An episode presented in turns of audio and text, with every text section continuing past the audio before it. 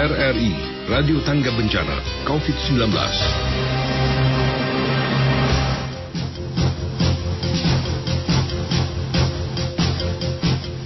Selamat pagi dan salam jumpa. Di edisi hari ini kami kembali menyapa Anda dengan perbincangan pagi. Saya Maulana Istarto bersama kru yang bertugas hari ini akan menghadirkan perbincangan mengenai rapid test massal di kawasan Puncak yang artinya dinyatakan bahwa puluhan pelancong mengalami reaktif.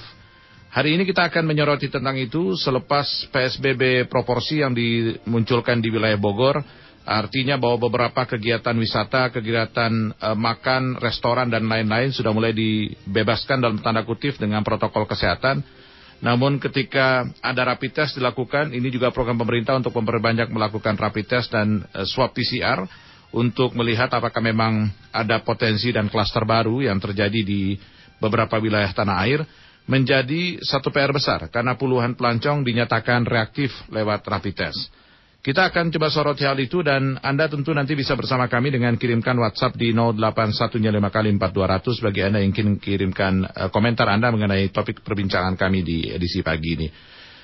Di kesempatan pertama menyoroti hal ini kita akan tanya wakil rakyat bagaimana seharusnya kebijakan diambil karena tentu wakil rakyat melakukan koordinasi terus dengan eksekutif ketika melihat perkembangan kondisi sekarang. Karena sekali lagi bahwa keputusan yang diambil adalah PSBB proporsional, beberapa sektor mulai dilonggarkan, namun hasil reaktif banyak sekali, tidak hanya di kabupaten sebenarnya. Di kota Bogor juga e, mengalami peningkatan signifikan juga.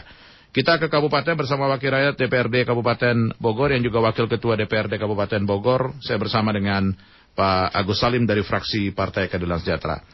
Selamat pagi, Assalamualaikum Pak Agus. Pagi, Waalaikumsalam warahmatullahi wabarakatuh. Baik, ya? ya siap siap Pak Agus. Terima kasih sudah bersama kami pagi ini karena memang e, sepertinya memang saya harus banyak bertanya ke Pak Agus soal kondisi reaktif di tempat wisata yang kemarin dilakukan e, rapid test. Namun sebelum kita ngobrol lebih jauh, Pak Agus kita akan dengarkan dulu ini liputan reporter kami Yofri Haryadi soal tes massal wisatawan di kawasan puncak supaya kita tahu dan mendengar tahu apa yang akan kita bicarakan pagi ini. Kita akan dengar laporan Yofri Haryadi. Jangan menggunakan masker, jangan berkerumun, Wilayah Provinsi Jawa Barat masih menerapkan status PSBB secara parsial dan proporsional hingga 26 Juni mendatang. Namun di tengah penerapan masa transisi menuju adaptasi kebiasaan baru, jumlah pasien positif COVID-19 justru mengalami peningkatan. Kepala Unit Pelaksana Teknis Daerah UPTD Laboratorium Kesehatan Daerah Labkesda Provinsi Jawa Barat, Dr. Gigi Emma Rahmawati menjelaskan hasil rapid yang dilakukan selama dua hari Sabtu dan Minggu akan menjadi evaluasi dalam penerapan adaptasi kebiasaan baru di wilayah Tatar Sunda itu. Kita semua tahu di minggu kemarin itu sudah sangat viral bagaimana kerumunannya sangat menumpuk sementara di Jawa Barat masih dalam masa PSBB sampai tanggal 26 Juni. Dengan banyaknya kerumunan terutama di daerah puncak ini baik dari Jakarta terutama juga daerah lainnya dapat menimbulkan peningkatan dari jumlah reaktif atau positif COVID lagi mengkhawatirkan adanya badai kedua. Empat lokasi yang menjadi titik pemeriksaan rapid test yakni Segar Alam Cianjur, Gunung Mas Cisarua, Simpang Gaduk Ciawi Megamendung, sementara hari Minggu di kawasan Taman Wisata Matahari Megamendung. Setiap lokasi pemeriksaan disediakan 400 hingga 500 alat rapid test dengan total keseluruhan mencapai 2000 lebih alat rapid test. Ketua Gugus Tugas COVID-19 Provinsi Jawa Barat Divisi Pelacakan Kontak dan Deteksi Dini Dedi Mulyadi menjelaskan mereka yang reaktif dari hasil rapid test akan diidentifikasi untuk mengikuti tes swab dan dilaporkan ke gugus tugas tugas daerah asalnya seperti DKI, Bekasi, Depok termasuk Kabupaten Bogor dan Cianjur. Kemungkinan kita akan lakukan penandaan bagi kendaraan yang memang berisi warga masyarakat yang reaktif rapidnya. Nanti tandanya ada kita akan sampaikan. Untuk kemudian yang ketiga minta yang bersangkutan untuk segera balik ke, ke Jakarta atau ke daerah asalnya. Karena jangan sampai dia udah yakin reaktif tapi kemudian dia masih masuk-masuk ke titik-titik yang ada di Jawa Barat. Kemungkinan sterilisasi titik-titik mana yang akan kita lakukan menyesuaikan dengan hasil evaluasi hari ini. Nanti juga kita akan kerjasama dengan gugus tugas Cianjur maupun Kabupaten Bogor. Hasil reaktif rapid test belum 100% positif terkena virus corona. Ada tahap lanjutan yang akan dilalui bagi mereka yang dites rapid dan swab. Dari hasil pemantauan dalam bentuk tes rapid dan swab ke sejumlah objek wisata dan daerah pandemi di Jawa Barat, tim gugus tugas kesehatan setempat mengidentifikasi ada 34 orang reaktif di wilayah Bogor dan Cianjur.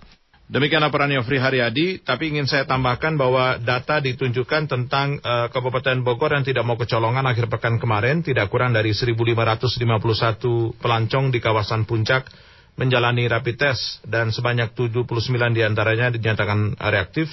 Mereka langsung menjalani swab test dengan metode PCR. Saya ingin langsung ke Pak Agus Salim, uh, Wakil Ketua DPRD Kabupaten Bogor dari fraksi Partai Keadilan Sejahtera atau PKS, Pak. Pak Agus dengan kondisi ini sebenarnya eh, apakah memang pemerintah atau eksekutif harus segera mengambil tindakan yang lebih ketat lagi ketika kita bicara soal pelonggaran beberapa sektor khususnya wisata dan eh, restoran tentu ini menjadi satu kekhawatiran sendiri ketika zona merahnya banyak kan gitu ya Pak Pak Agus. Iya. Iya.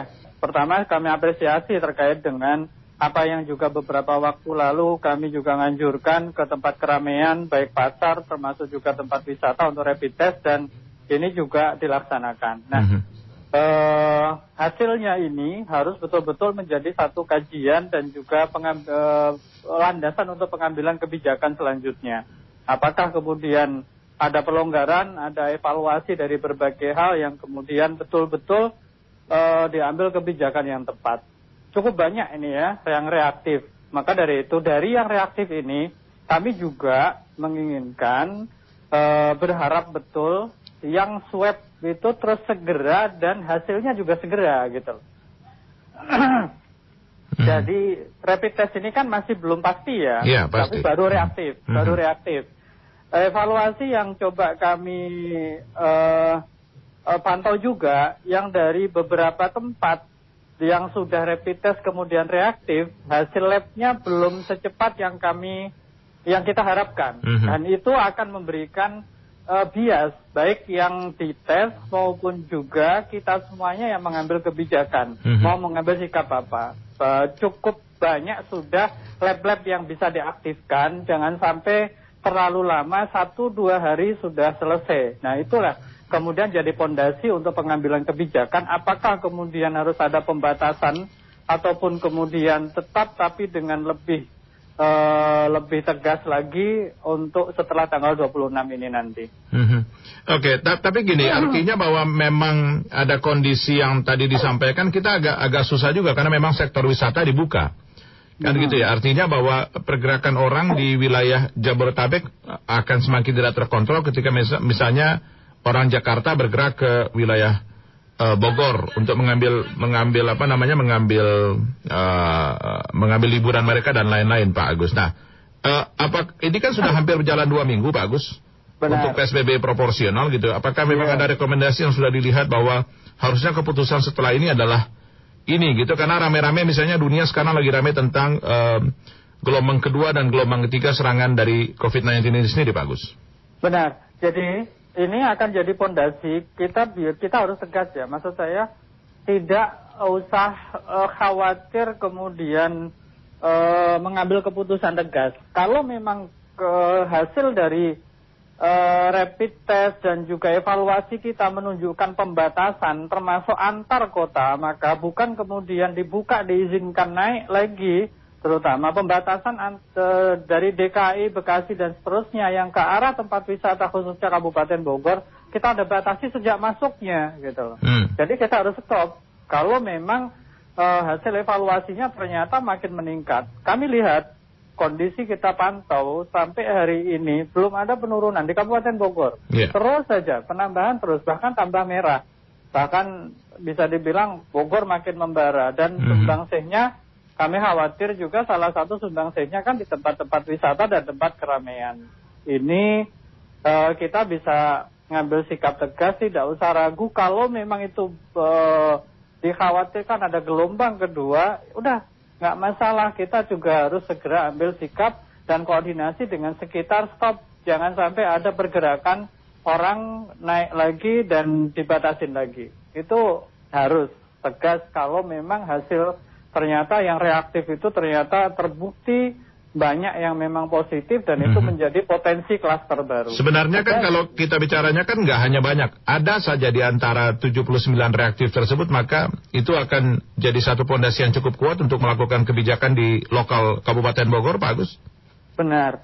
Jadi di Kabupaten Bogor menyebut merah dalam satu kecamatan atau satu desa itu cukup satu orang. Itu sudah disebut merah, tidak nunggu dua, tiga, empat dan seterusnya. Mhm. Ini untuk memberikan satu kewaspadaan. Maka dari itu, kalau kemudian ada potensi menjadi satu klaster, bahkan kalau kita tracing itu nanti bisa ke mana-mana, ya tegas aja, Mhm. gitu ya. Kita harus tegas, karena ini ke- ke- berkaitan dengan keselamatan dan juga Ya. eh, nyawa ya. Tapi kan bicara soal pengambilan keputusan, tentu kita nggak boleh lupa juga misalnya eh, Bu Bupati agak mengeluh misalnya ketika dulu ketika PSBB itu dilakukan dengan ketat di Kabupaten Bogor, tetapi ada kebijakan pusat yang membuka sektor usaha dan sektor eh, apa namanya pabrik produksi gitu. Nah, ini ini menjadi keluhan juga. Nah, apakah ini juga tidak akan terjadi tumpang tindih Pak Agus ketika kita misalnya melakukan kebijakan yang super ketat di ef- masa evaluasi nanti, tapi kebijakan pusat membolehkan kondisi memang longgar kan gitu Pak Agus? Iya, kita tetap koordinasi ya. Ketegasan di tingkat kita selalu memang. Ini salah satu eh, evaluasi kita, keinginan kita untuk tegas eh, kadang berbenturan dengan kebijakan-kebijakan yang atasnya yang tidak sinkron. Hmm. Keluhan-keluhan ini kita harapkan dengan koordinasi eh, kita ada titik temu lah. Harapan kita bisa tegas seperti itu. So- tapi kan kadang nggak nggak ada titik temunya Pak Agus. Mohon maaf Pak Agus, karena misalnya Iya. kereta api aja udah udah kurang apa misalnya surat komplain, surat tegas, surat permintaan ya nggak digubris juga tuh kan gitu ya. Artinya bahwa Ya ini kan sektor yang memang ber- beririsan dengan sektor lainnya, sektor usaha, sektor wisata dan lain-lain itu disebutkan betul bahwa mereka boleh buka. Soal kita nanti tiba-tiba apa namanya hasilnya memang ada positif, maka ini yang menjadi pikiran kita apakah memang cukup kekuatan politik lokal bisa apa namanya memutuskan sesuatu yang memang eh, ke- kebijakannya dari pusat Pak Agus. Iya, kita nggak bisa diskresi biasanya. satu sisi, satu sisi saya kita terutama ya sebagai masyarakat pengen kemudian menjagain, tapi sisi lain juga ada kepentingan-kepentingan lain memang ini nggak bisa dipungkiri memang. Mhm, mhm. Tapi usaha atau ikhtiar itu tetap kita eh, usahakan. Kalau Mhm. target kita umpama kemudian eh, terjadi ketegasan, kemudian mungkin kalau saya buat prosentase, target kita prosentase 80, kemudian setelah nego, kemudian eh, ada titik temu di 50 persen satu kebijakan terkait pembatasan dan ada titik temu di sana, itu Mhm. akan mungkin jauh lebih baik daripada kemudian kita nyerah, Mhm. kemudian apa adanya tanpa ada satu eh, eh, kayak apa usaha untuk kemudian memberitahukan ini loh kondisi di daerah, Mhm. tolong kemudian jadi perhatian, kemudian saling koordinasi dan sinkroning semua kebijakan demi untuk kebaikan semuanya. Sehingga kesehatan, ekonomi itu semua terjaga karena semua bisa eh, mengambil kebijakan dengan tepat. Jangan Mhm. sampai itu pun tumpang tindih bahkan kemudian saling saling meniadakan atau mungkin bisa dibilang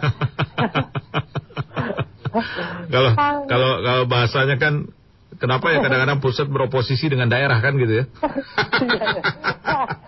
ini ini yang, yang, yang kita rasakan. Di ya kan? Walau, walaupun walaupun itu sebenarnya bahasa yang saya saya saya sadur dari bahasa kenapa pemerintah pusat beroposisi dengan Mas Anies Baswedan Aduh. tapi tapi itu kondisinya nah kira-kira maka skenario maksimal yang mungkin bisa disarankan dari legislatif kepada eksekutif apabila Ya. memang agak sulit kan gitu ya supaya kita memang Ah. tetap menjaga wilayah kita karena wilayah kita kadang-kadang tanggung jawab kita juga karena Ya. ini ini kondisi yang memang saya hitung nih Pak Pak Agus bahwa Kabupaten Bogor cuma punya dua zona hijau yaitu di Ya, benar. Tenjo dan juga di eh, Tanjung Sari kalau nggak salah ya kemudian Benar, benar. betul kemudian ada 10 zona kuning selebihnya merah artinya bahwa ya. 12 maka kalau di 40 kecamatan ada eh, du- 28 merah semuanya. Kan gitu ya? Ar- artinya Iya. bahwa memang kondisinya nggak happy sebenarnya kondisi. Kuning pun juga sangat mengkhawatirkan sebenarnya. Tapi ini ini Iya. ini kondisi. Dan saat ini Cisarua masih kuning sih. Tapi saya nggak tahu setelah rapid test besok kan gitu ya. Setelah hasil swab besok. Kira-kira apa skenario yang mungkin bisa dilakukan dan memang irisan dengan pemerintah pusatnya agak sedikit agak sedikit kecil sehingga tidak harus menimbulkan izin sana sini kan gitu Pak Pak Agus. Iya, kita punya batas di ya kalau umpama potensi untuk pariwisata ke atas ya itu gadok pintu naik itu agar ditegasin lah. Maksud Hmm. saya adalah eh, pemeriksaan ataupun juga semacam eh, ketegasan untuk eh, di, pin- di pintu masuk naik ke atas ini Mhm. kita bisa cek gitu ya, cek-cek ini mungkin. Ini memberikan satu paling tidak secara psikologis kalau ini kepada ke, kepada masyarakat ya psikologis bahwa tidak bebas total eh, naik ke atas itu minimalnya itu itu harus ada gitu loh. Itu jangan sampai kemudian sudah kadung plong di atas baru kemudian nanti eh seakan nggak ada PSBB proporsional sama sekali, masyarakat melihatnya normal betul-betul gitu kan. Akhirnya makin mengundang semakin pekan-pekan berikutnya makin makin eh, banyak gitu kan. Nah ini pos-pos terkait dengan pemeriksaan ini tetap harus ada gitu loh, supaya memberikan eh, dampak psikologis bahwa ketegasan penegakan kedisiplinan untuk eh, protokol kesehatan apalagi ke tempat-tempat yang secara umum dalam protokol eh, dalam kebijakan eh, PSBB proporsional itu memang dibuka tapi Mhm. tidak kemudian lalai. Itu dari sisi eh, tambahan untuk edukasi dan psikologis kepada masyarakat. Sisi kebijakan Mhm. berarti eh, tempat-tempat yang memang harus ada pengawasan dan di situ harus ada protokol kesehatan eksekutif terutama bagian penegak kedisiplinan turun. Ada di sana. Harus Hmm. ada di sana nongkrong. Ada dan betul-betul nongkrong. Ini yang kita ingin himbau.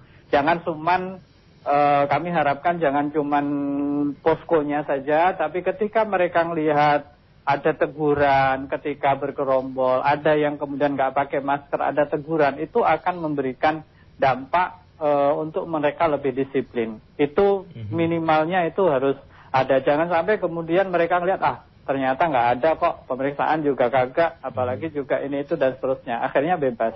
Di tempat keramaian yang paling sulit di antaranya mungkin pasar dan seterusnya ini juga pengawasan terus terutama dari petugas mungkin pol pp dan juga eh, penegak kedisiplinan yang terkait sambil kemudian didukung dengan eh, fasilitas eh, untuk cuci tangan ataupun eh, berbagai hal yang memang untuk menegakkan protokol kesehatan itu juga ada di sana. Hadir. Oke. pemerintah itu hadir. Hadir di lapangan memberikan eh, penekanan itu dan juga melakukan peneguran dan Ya. itu akan akan menjadikan edukasi sekaligus juga memberikan eh, tekanan psikologis untuk disiplin kepada masyarakat. Kalau nggak ada yang negur mereka terus saja lama-lama kemudian eh, yang disebut new normal itu betul-betul nggak ada itu apalagi kebiasaan baru nggak akan terwujud hilang betul-betul itu nggak ada. Apalagi Itu New World. Order juga ada juga Pak ya. Tapi gini, terakhir terakhir Pak Agus saya ingin tanya selain Cisarua yang dekat-dekat Pemda saja Pak, yaitu Stadion Ya. Pakansari. ya Kemarin luar biasa ramenya tuh. Pantauan kita jam 6.30 ramenya udah udah udah udah udahlah nggak ada social dan physical distancing. Nah, nah ini ini juga eh, tidak dikhawatirkan itu sebagai sebuah klaster baru Pak Agus? Iya, ini yang juga jadi perhatian kita karena Tegar Beriman dan sekitarnya termasuk Pakansari meskipun sudah di portalnya ya Mhm. belum dicabut tapi orang yang olahraga dan seterusnya itu luar biasa ya memang banyak. Nah, ya tadi kita butuh hadir para penegak kedisiplinan Mhm. yang memang ditugaskan secara khusus untuk memberikan teguran-teguran di Ya. tempat-tempat keramaian yang memang kita juga memahami kondisi masyarakat ini sudah luar biasa jenuh ya. Betul. Mungkin dibilang oh stres ya. Begitu ada peluang untuk dibuka dikit saja oh, keluar semuanya. Ya, maka dari itu kita juga kemudian para penegak kedisiplinan dari ka- dari pemerintah ini juga diturunkan karena saya Ya. lihat juga tidak ada peneguran itu. Ini Saya, kita yang saya aneh itu sebenarnya bukan itu Pak Agus sebenarnya. Ketika eh, portal Pakansari belum dicabut tapi sudah rame, kemudian PSBB proporsi eh, Proporsional. puncak juga sudah rame gitu ya. Masjid sudah dibuka juga, tapi nggak rame-rame Pak Agus. Wah, It- it- itu yang kritik personal sebenarnya gitu ya. ya. Masjid juga udah, udah dibuka portalnya, tapi nggak rame juga Pak. Iya aja, ya kan. Tapi kalau tempat wisata ya rame Pak, kan gitu. Harus banyak istighfar ini Mas Maulana kita ya. Iya makanya, makanya Ya, juga gitu loh. Allah. Artinya bahwa memang kita juga nggak melulu bicara tenis, I- itu beberapa hal sosial yang menjadi eh, sorotan juga pendengar kami gitu ya. Ketika Iya. eh, di Pekansari memang belum kebuka, portal belum dibuka saja orang bisa seramai itu, mulai jam setengah tujuh pagi gitu ya. Kemudian di, di puncak juga malah diberlakukan one way menuju ke arah Gadok gitu ya. Pak Camat juga sangat khawatir dengan kondisi seperti itu. Masjid portal sudah dibuka, tapi nggak rame itu masalahnya. Eh, kalau rame masjid juga mungkin lain ceritanya gitu Pak. Baik, Pak Agus makasih banyak obrolan kita pagi ini Pak Agus, mudah-mudahan bermanfaat. Mudah-mudahan kita bisa dapat update terus ya Pak Agus mengenai kondisi kita. Amin amin. Terima kasih banyak Pak Agus. ya, Selamat pagi, assalamualaikum Pak Agus. Waalaikumsalam warahmatullahi wabarakatuh. Wakil Ketua DPRD Kabupaten Bogor dari fraksi PKS Pak Agus Salim, ini soal memang skenario-skenario harus disiapkan dan ini harusnya menjadi pondasi melakukan evaluasi di eh, setelah masa PSBB proporsi berakhir. Karena faktanya misalnya di, tidak hanya di kabupaten, di kota Bogor, saya ingin sampaikan lonjakan COVID-19 di kota Bogor. Dari fasilitas kesehatan ada 28 kasus positif, dari luar kota Bogor ada 10 kasus positif, dari kantor pemerintahan ada 7 kantor ada 7 kasus positif dan dari eh, Mitra 10 ada 12 kasus positif, 5 warga Kabupaten Bogor. Nah, jadi artinya bahwa memang selama masa PSBB, PSBB proporsional atau transisi itu memang positif meningkat. Walaupun nanti ketika ditanya, kalau saya interview pasti akan dijawab misalnya mungkin saja itu adalah hasil dari PCR swab yang dilakukan beberapa waktu yang lalu. Tapi ini fakta data yang bisa ditunjukkan. Bisa saja kita salah baca data, tapi saya yakin saya tidak salah lihat. Anda masih bersama kami. Setelah ini saya akan berbincang dengan juru bicara percepatan penanganan COVID-19 Kabupaten Bogor setelah break. Selamat datang di tatanan kehidupan baru. Kita saat ini dihadapkan pada ketidakpastian. Tidak pasti kapan corona akan berakhir. Banyak ketidakpastian yang harus kita hadapi. Di satu sisi, virus corona juga telah merubah banyak hal di kehidupan kita tanpa kita sadari. Jika Anda ingin tetap bisa bertahan dan selamat dari pandemi ini, sebaiknya persiapkan diri Anda untuk beradaptasi dan menjalankan tatanan kehidupan baru. Dalam prediksi tatanan kehidupan baru, kesehatan dan kebersihan menjadi komoditas nomor satu. Ketakutan orang-orang akan terserang virus membuat semua orang kini semakin ketat menjaga kesehatan dan kebersihan jika kita keluar rumah. Akan banyak kita temui wastafel dadakan di mana-mana. Hand sanitizer menjadi barang yang paling dicari. Orang mengenakan masker ke mana-mana. Selalu menjaga jarak saat melakukan kegiatan dan tidak berkerumun. Dan tidak melakukan kontak fisik meski itu hanya sekedar bersalaman. Vitamin dan jamu menjadi barang yang banyak dikonsumsi selain makanan pokok. Sebelum bepergian, orang akan dicek dulu suhu tubuhnya dan tidak akan diizinkan melanjutkan perjalanan jika terindikasi tidak sehat. Dan akan selalu dilakukan cek suhu tubuh ketika berkegiatan sosial seperti di mal, rumah makan, atau di mana saja. Tidak menutup kemungkinan ke depan orang akan diwajibkan membawa dokumen kesehatan pribadi saat bepergian. Atau bisa jadi sistem pelacakan kesehatan di bandara dan terminal transportasi umum lainnya akan menjadi lebih praktis dan mudah. Nah, selamat datang di tatanan kehidupan baru. Hashtag Indonesia Tatanan Kehidupan Baru. RRI Radio Tangga Bencana COVID-19 Ya, obrolan kita masih soal reaktif hasil tes yang dilakukan ketika dilakukan di kawasan Gadok, kawasan Puncak. Ini menjadi satu hal yang memang menjadi PR karena jumlahnya tentu dikhawatirkan mereka menjadi klaster baru. Kita masih akan ngobrol soal di Kabupaten Bogor. Untuk itu saya sudah bersama dengan juru bicara percepatan penanganan COVID-19 Kabupaten Bogor. Sudah bersama saya di line telepon, Ibu Sarifah Sofia. Selamat pagi, Bu Sarifah. Ya, selamat pagi. Baik, terima kasih. Saya Maulana Bu Sarifah di studio. Bu Sarifah, kita ingin dapat tanggapan langsung mengenai hasil rapid test yang menunjukkan ada 79 reaktif di kawasan puncak. Ini dikhawatirkan menjadi klaster baru, Bu, penularan COVID-19. Bagaimana, Bu? Uh, ya, memang dua hari ya, dua hari jadi hari Sabtu dan juga hari Minggu Kabupaten Bogor kami dengan Jawa Barat melakukan rapid. Tujuannya tujuannya sebetulnya uh, karena melihat fenomena setelah dinyatakan banyak ya mengenai persiapan untuk new normal, masyarakat sudah mulai mungkin tidak sabar dari yang tadinya uh, stay at home, kemudian dibuka peluang sedikit itu kemudian berbondong-bondong ke puncak. Nah fenomena ini juga kemudian juga dilihat ya diamati oleh Jawa Barat sehingga dibantu oleh Jawa Barat bersama-sama dengan kami melakukan uh, rapid test untuk paling tidak untuk para pengunjung ya dan dari data ini waktu hari Sabtu kemarin tanggal 20 itu dari 776 rapid test uh, terdeteksi 9 yang reaktif. Kemudian pada hari Minggunya tanggal 21 dari 439 rapid test 38 reaktif.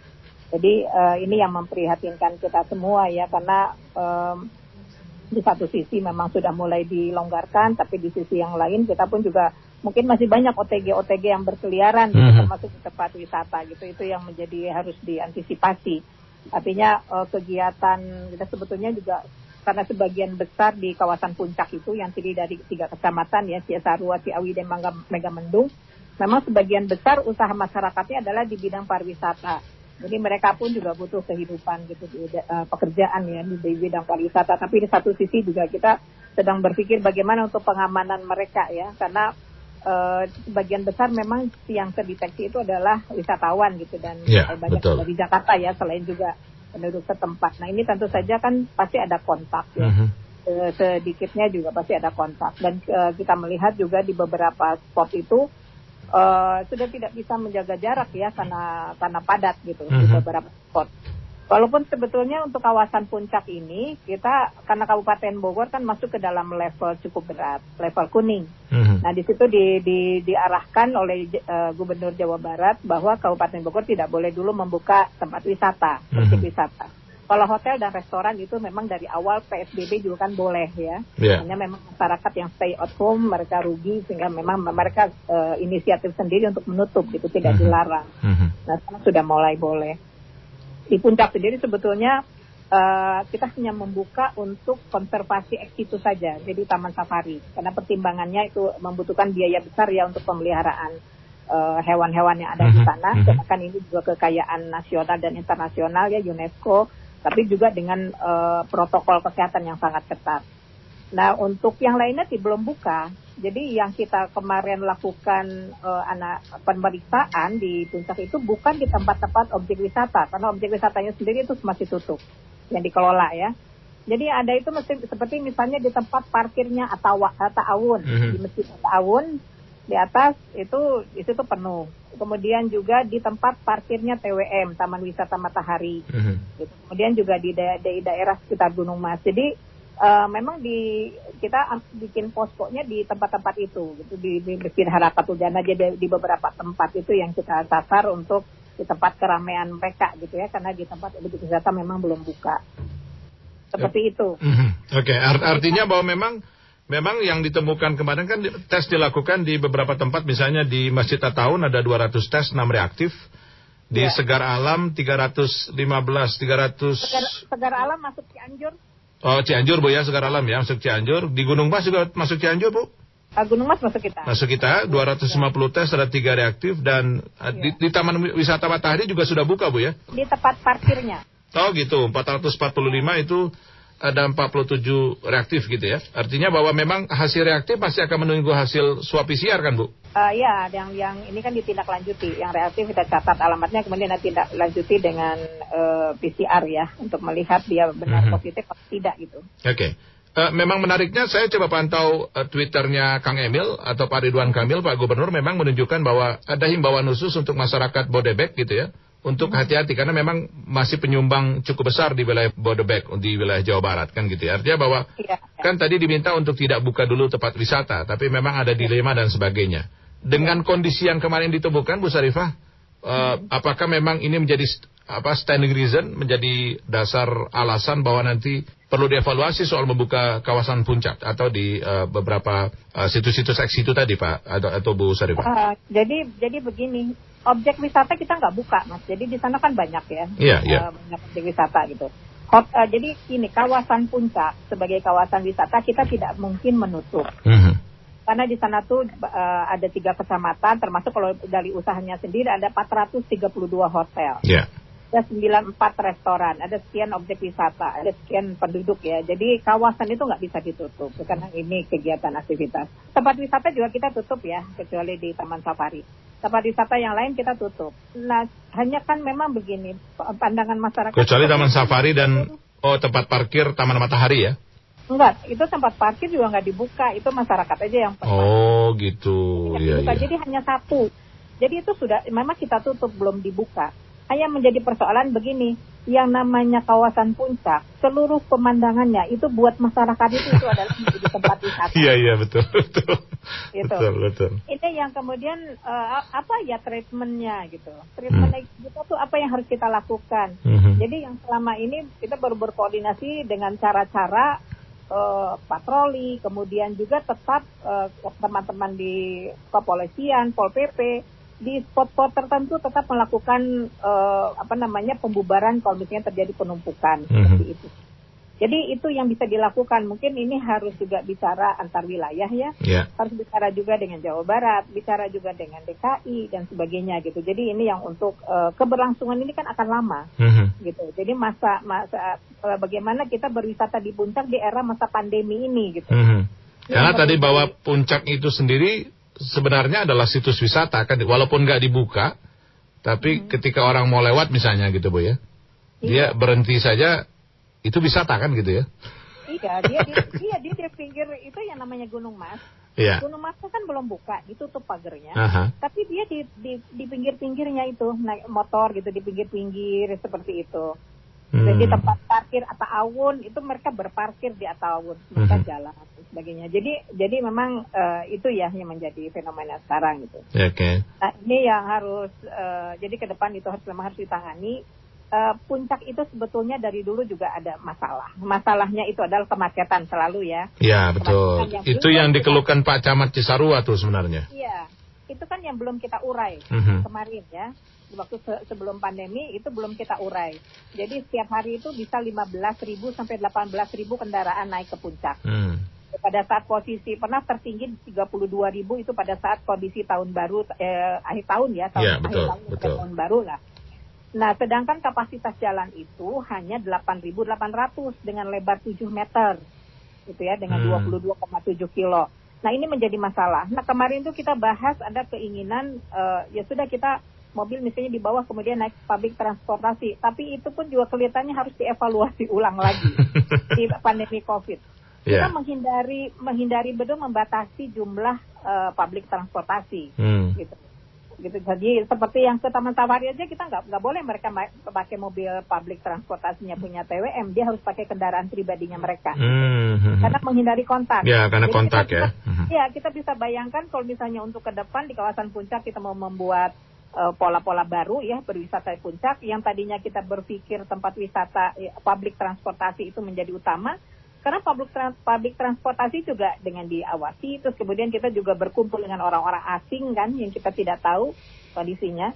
Gitu. Jadi ini yang harus mungkin uh, dibicarakan lagi mungkin dengan Kementerian Perhubungan ya. bagaimana yeah. nih kita berwisata ke sana dengan dengan aman gitu mm-hmm. ke depan ya untuk kawasan puncak karena kita tidak bisa menutup di sana banyak kehidupan gitu. Mm-hmm. Ya itu dia. Itu ini, ini memang memang dilema sekali gitu. Kita PSBB-nya sampai tanggal 2 Juli ya Bu? 2 Juli ya, 2 Juli nanti evaluasi lagi PSBB okay. proporsional. Yang menjadi yang menjadi dasar evaluasi apa apa apa Bu? Selain bahwa jumlah positif bertambah? Ya kalau yang jadi paling paling tinggi itu ya paling tinggi kita melihat epidemiologi jadi angka angka pertambahan positif. Kemudian juga kita melihat angka reproduction number, uh-huh. angka penularannya pasti itu kita juga kita lihat gitu. Kemudian juga yang lain-lainnya kalau misalnya ada peningkatan uh, bagaimana kapasitas rumah sakit biasanya hmm. itu standar lah. Standar ada ada beberapa variabel yang kita lihat untuk evaluasi.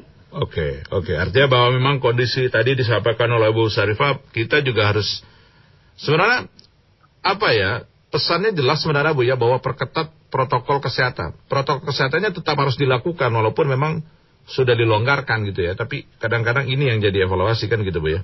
Iya, ini sebetulnya kan PR, PR ya, PR bersama-sama ini. Yeah. Uh, jadi sebetulnya kita kan merubah, merubah habit ya. Mm-hmm. Normal ini merubah habit.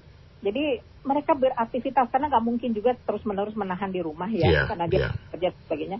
Pada saat beraktivitas sudah itu menjadi kebiasaan baru, bermasker, uh, bawa hand sanitizer ke mana-mana atau sering cuci tangan, jaga jarak. Jadi kalau misalnya mereka menyadari, misalnya di satu titik dia sudah padat, kalau kalau masyarakat juga menyadari, maka mereka pun juga akan mencari tempat-tempat yang tidak padat. Mhm. Jadi itu sedikit kontak dengan masing-masing dengan perkumpulan-kumpulan lagi ya. Mhm, mhm. Nah, tugas kami sebetulnya di pemerintah ini, eh, sekarang kan kita sedang mencoba yang namanya hotel, restoran, itu eh, dia boleh operasional kalau misalnya sudah eh, protokol kesehatannya sudah disiapkan. Kami sudah bikin tim monet, eh, mones tim mones, Hmm, kemudian hmm. juga melakukan cek. Artinya kalau misalnya masyarakat mau makan di puncak atau misalnya dia mau bermalam, dia merasa safety, merasa aman karena memang eh, protokol kesehatannya dilaksanakan betul di tempat itu gitu ya. Jadi ini yang kita lakukan mungkin ini kalau Ya. misalnya kita kita lihat kotak-kotak gitu ya, mungkin kotak bagian pemerintah dengan pengusaha itu yang kita lakukan Oke. mencoba ini kemudian ada lagi satu kotak lagi di masyarakat gitu yang yang Oke. kemudian eh, melakukan mobilitas gitu mereka pun juga harus Mhm. eh, punya kesadaran itu Oke, baik Bu Sarifat terima kasih banyak sudah bersama Ya. kami pagi ini. Mudah-mudahan masyarakat semakin sadar karena PR-nya adalah ini, oh, dilonggarkan tapi protokolnya tetap harus dilakukan kan gitu Iya, ya. harus tepat, Karena memang iya. ini memang yang masih agak kurang dari pantauan kita juga reporter kami di beberapa titik di wilayah eh, Kabupaten Bogor menunjukkan Iya. bahwa memang protokol kesehatannya nggak dilakukan oleh masyarakat kan gitu ya. Iya. Baik, terima kasih banyak Bu Sarifah Ya, sudah bersama kasih. kami. Selamat pagi Bu Sarifah. Pagi, pagi. Demikian juru bicara percepatan penanganan COVID-19 Kabupaten Bogor, Bu Sarifah Sofia. Eh, setelah ini saya akan kembali dengan Ketua BPPD Kabupaten Bogor, Ketua Badan Promosi Pariwisata Daerah Kabupaten Bogor, Zainal Sarifuddin, soal dilema policy untuk memutuskan apakah dibuka atau tidak dibuka karena menunjukkan reaktif yang cukup banyak di kawasan puncak dan sekitarnya. Kami akan kembali setelah yang satu ini. RRI mempersembahkan RRI Playgo. RRI Playgo adalah aplikasi resmi Radio Republik Indonesia. Dengan satu sentuhan, Anda bisa mengakses Pro 3 Suara Identitas Keindonesiaan. Voice of Indonesia. Channel 5. RRI Radio untuk mengakses jaringan RRI Radio Pro 1, Pro 2, Pro 4. RRI Net. Tonton apa yang Anda dengar. RRI Online. RRI 30 detik. Beyond. RRI Max. Editorial. Semua layanan ini bisa Anda dapatkan hanya dengan satu aplikasi. RRI Playgo. Anda masih mendengarkan RRI Radio Tangga Bencana COVID-19. Seperti yang saya janjikan bahwa di sesi akhir ini kita akan berbincang dengan Ketua BPPD atau Badan Promosi Pariwisata Daerah Kabupaten Bogor. Untuk itu saya bersama dengan Zainal Safrudin di line telepon. Pak Zainal, selamat pagi Pak Zainal.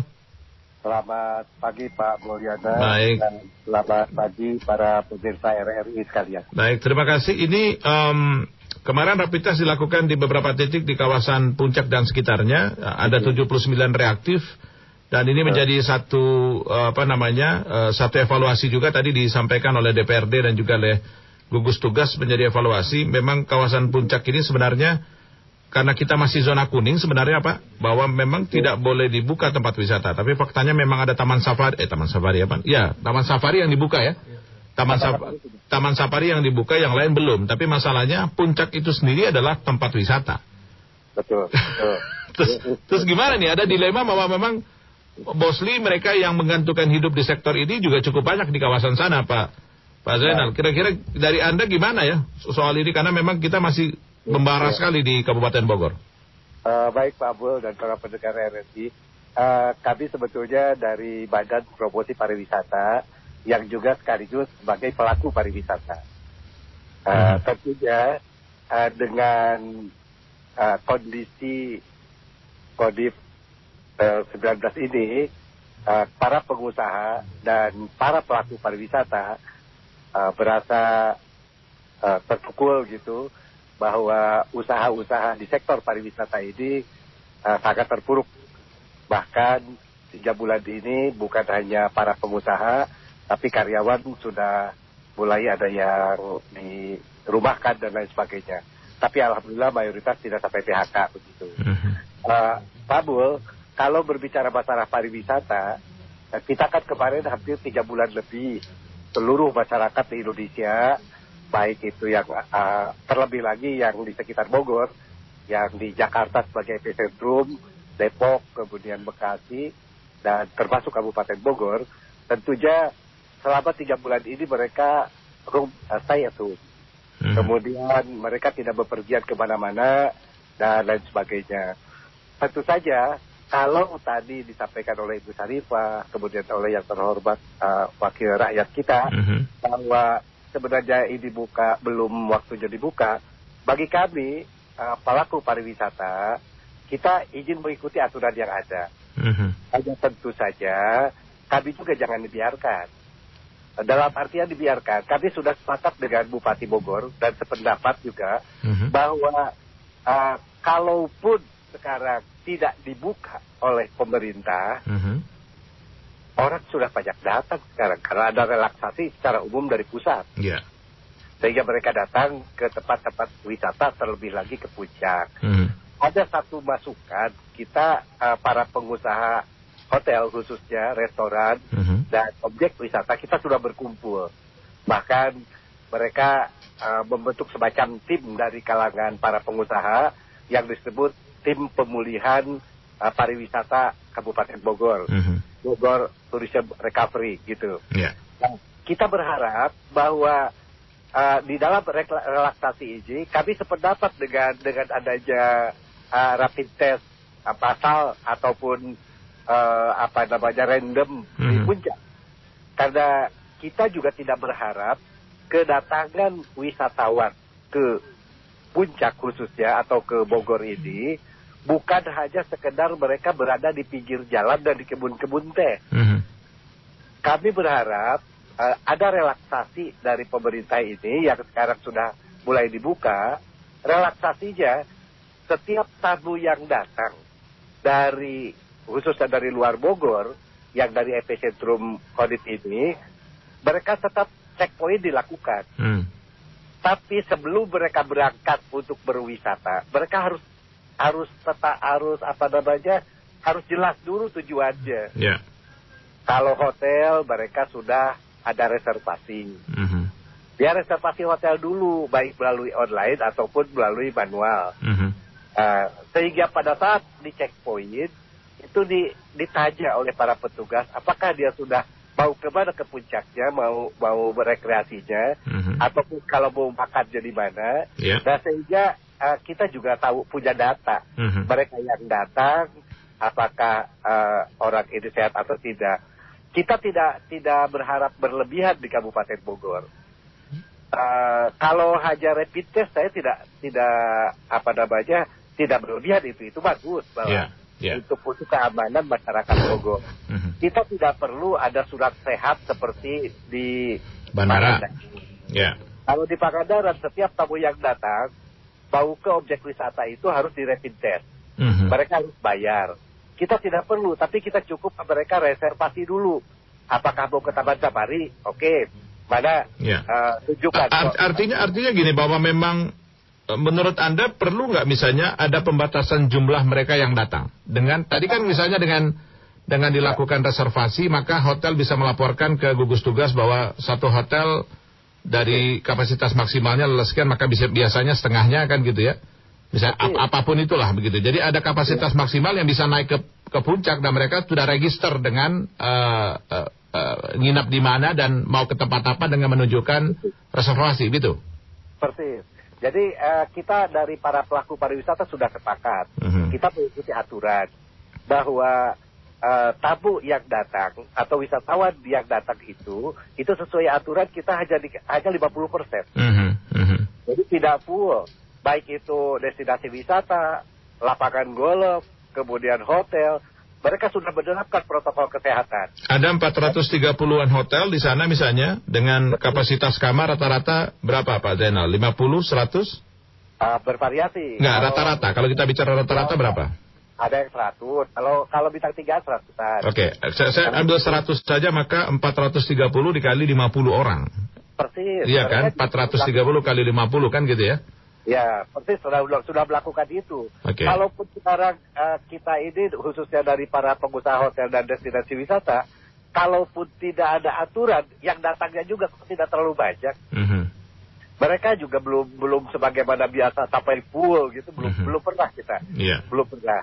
Nah tentunya uh, apa namanya dengan adanya protokol kesehatan ini lebih lebih kita. Yeah. Teman-teman kita sudah sudah melakukan seluruh karyawan uh, di destinasi wisata baik hotel, restoran, mm -hmm. lapangan golf, sebuah mereka sudah wajib bermasker ya. Yeah. Mereka wajib sehat. Oke. Okay. Kemudian mereka uh, apa namanya berupaya Siap. apabila ada kerumunan-kerumunan mm -hmm. mereka halau untuk tidak berkerumun. Oke. Okay. Dan di hotel-hotel pun sekarang kan sudah tidak ada buffet.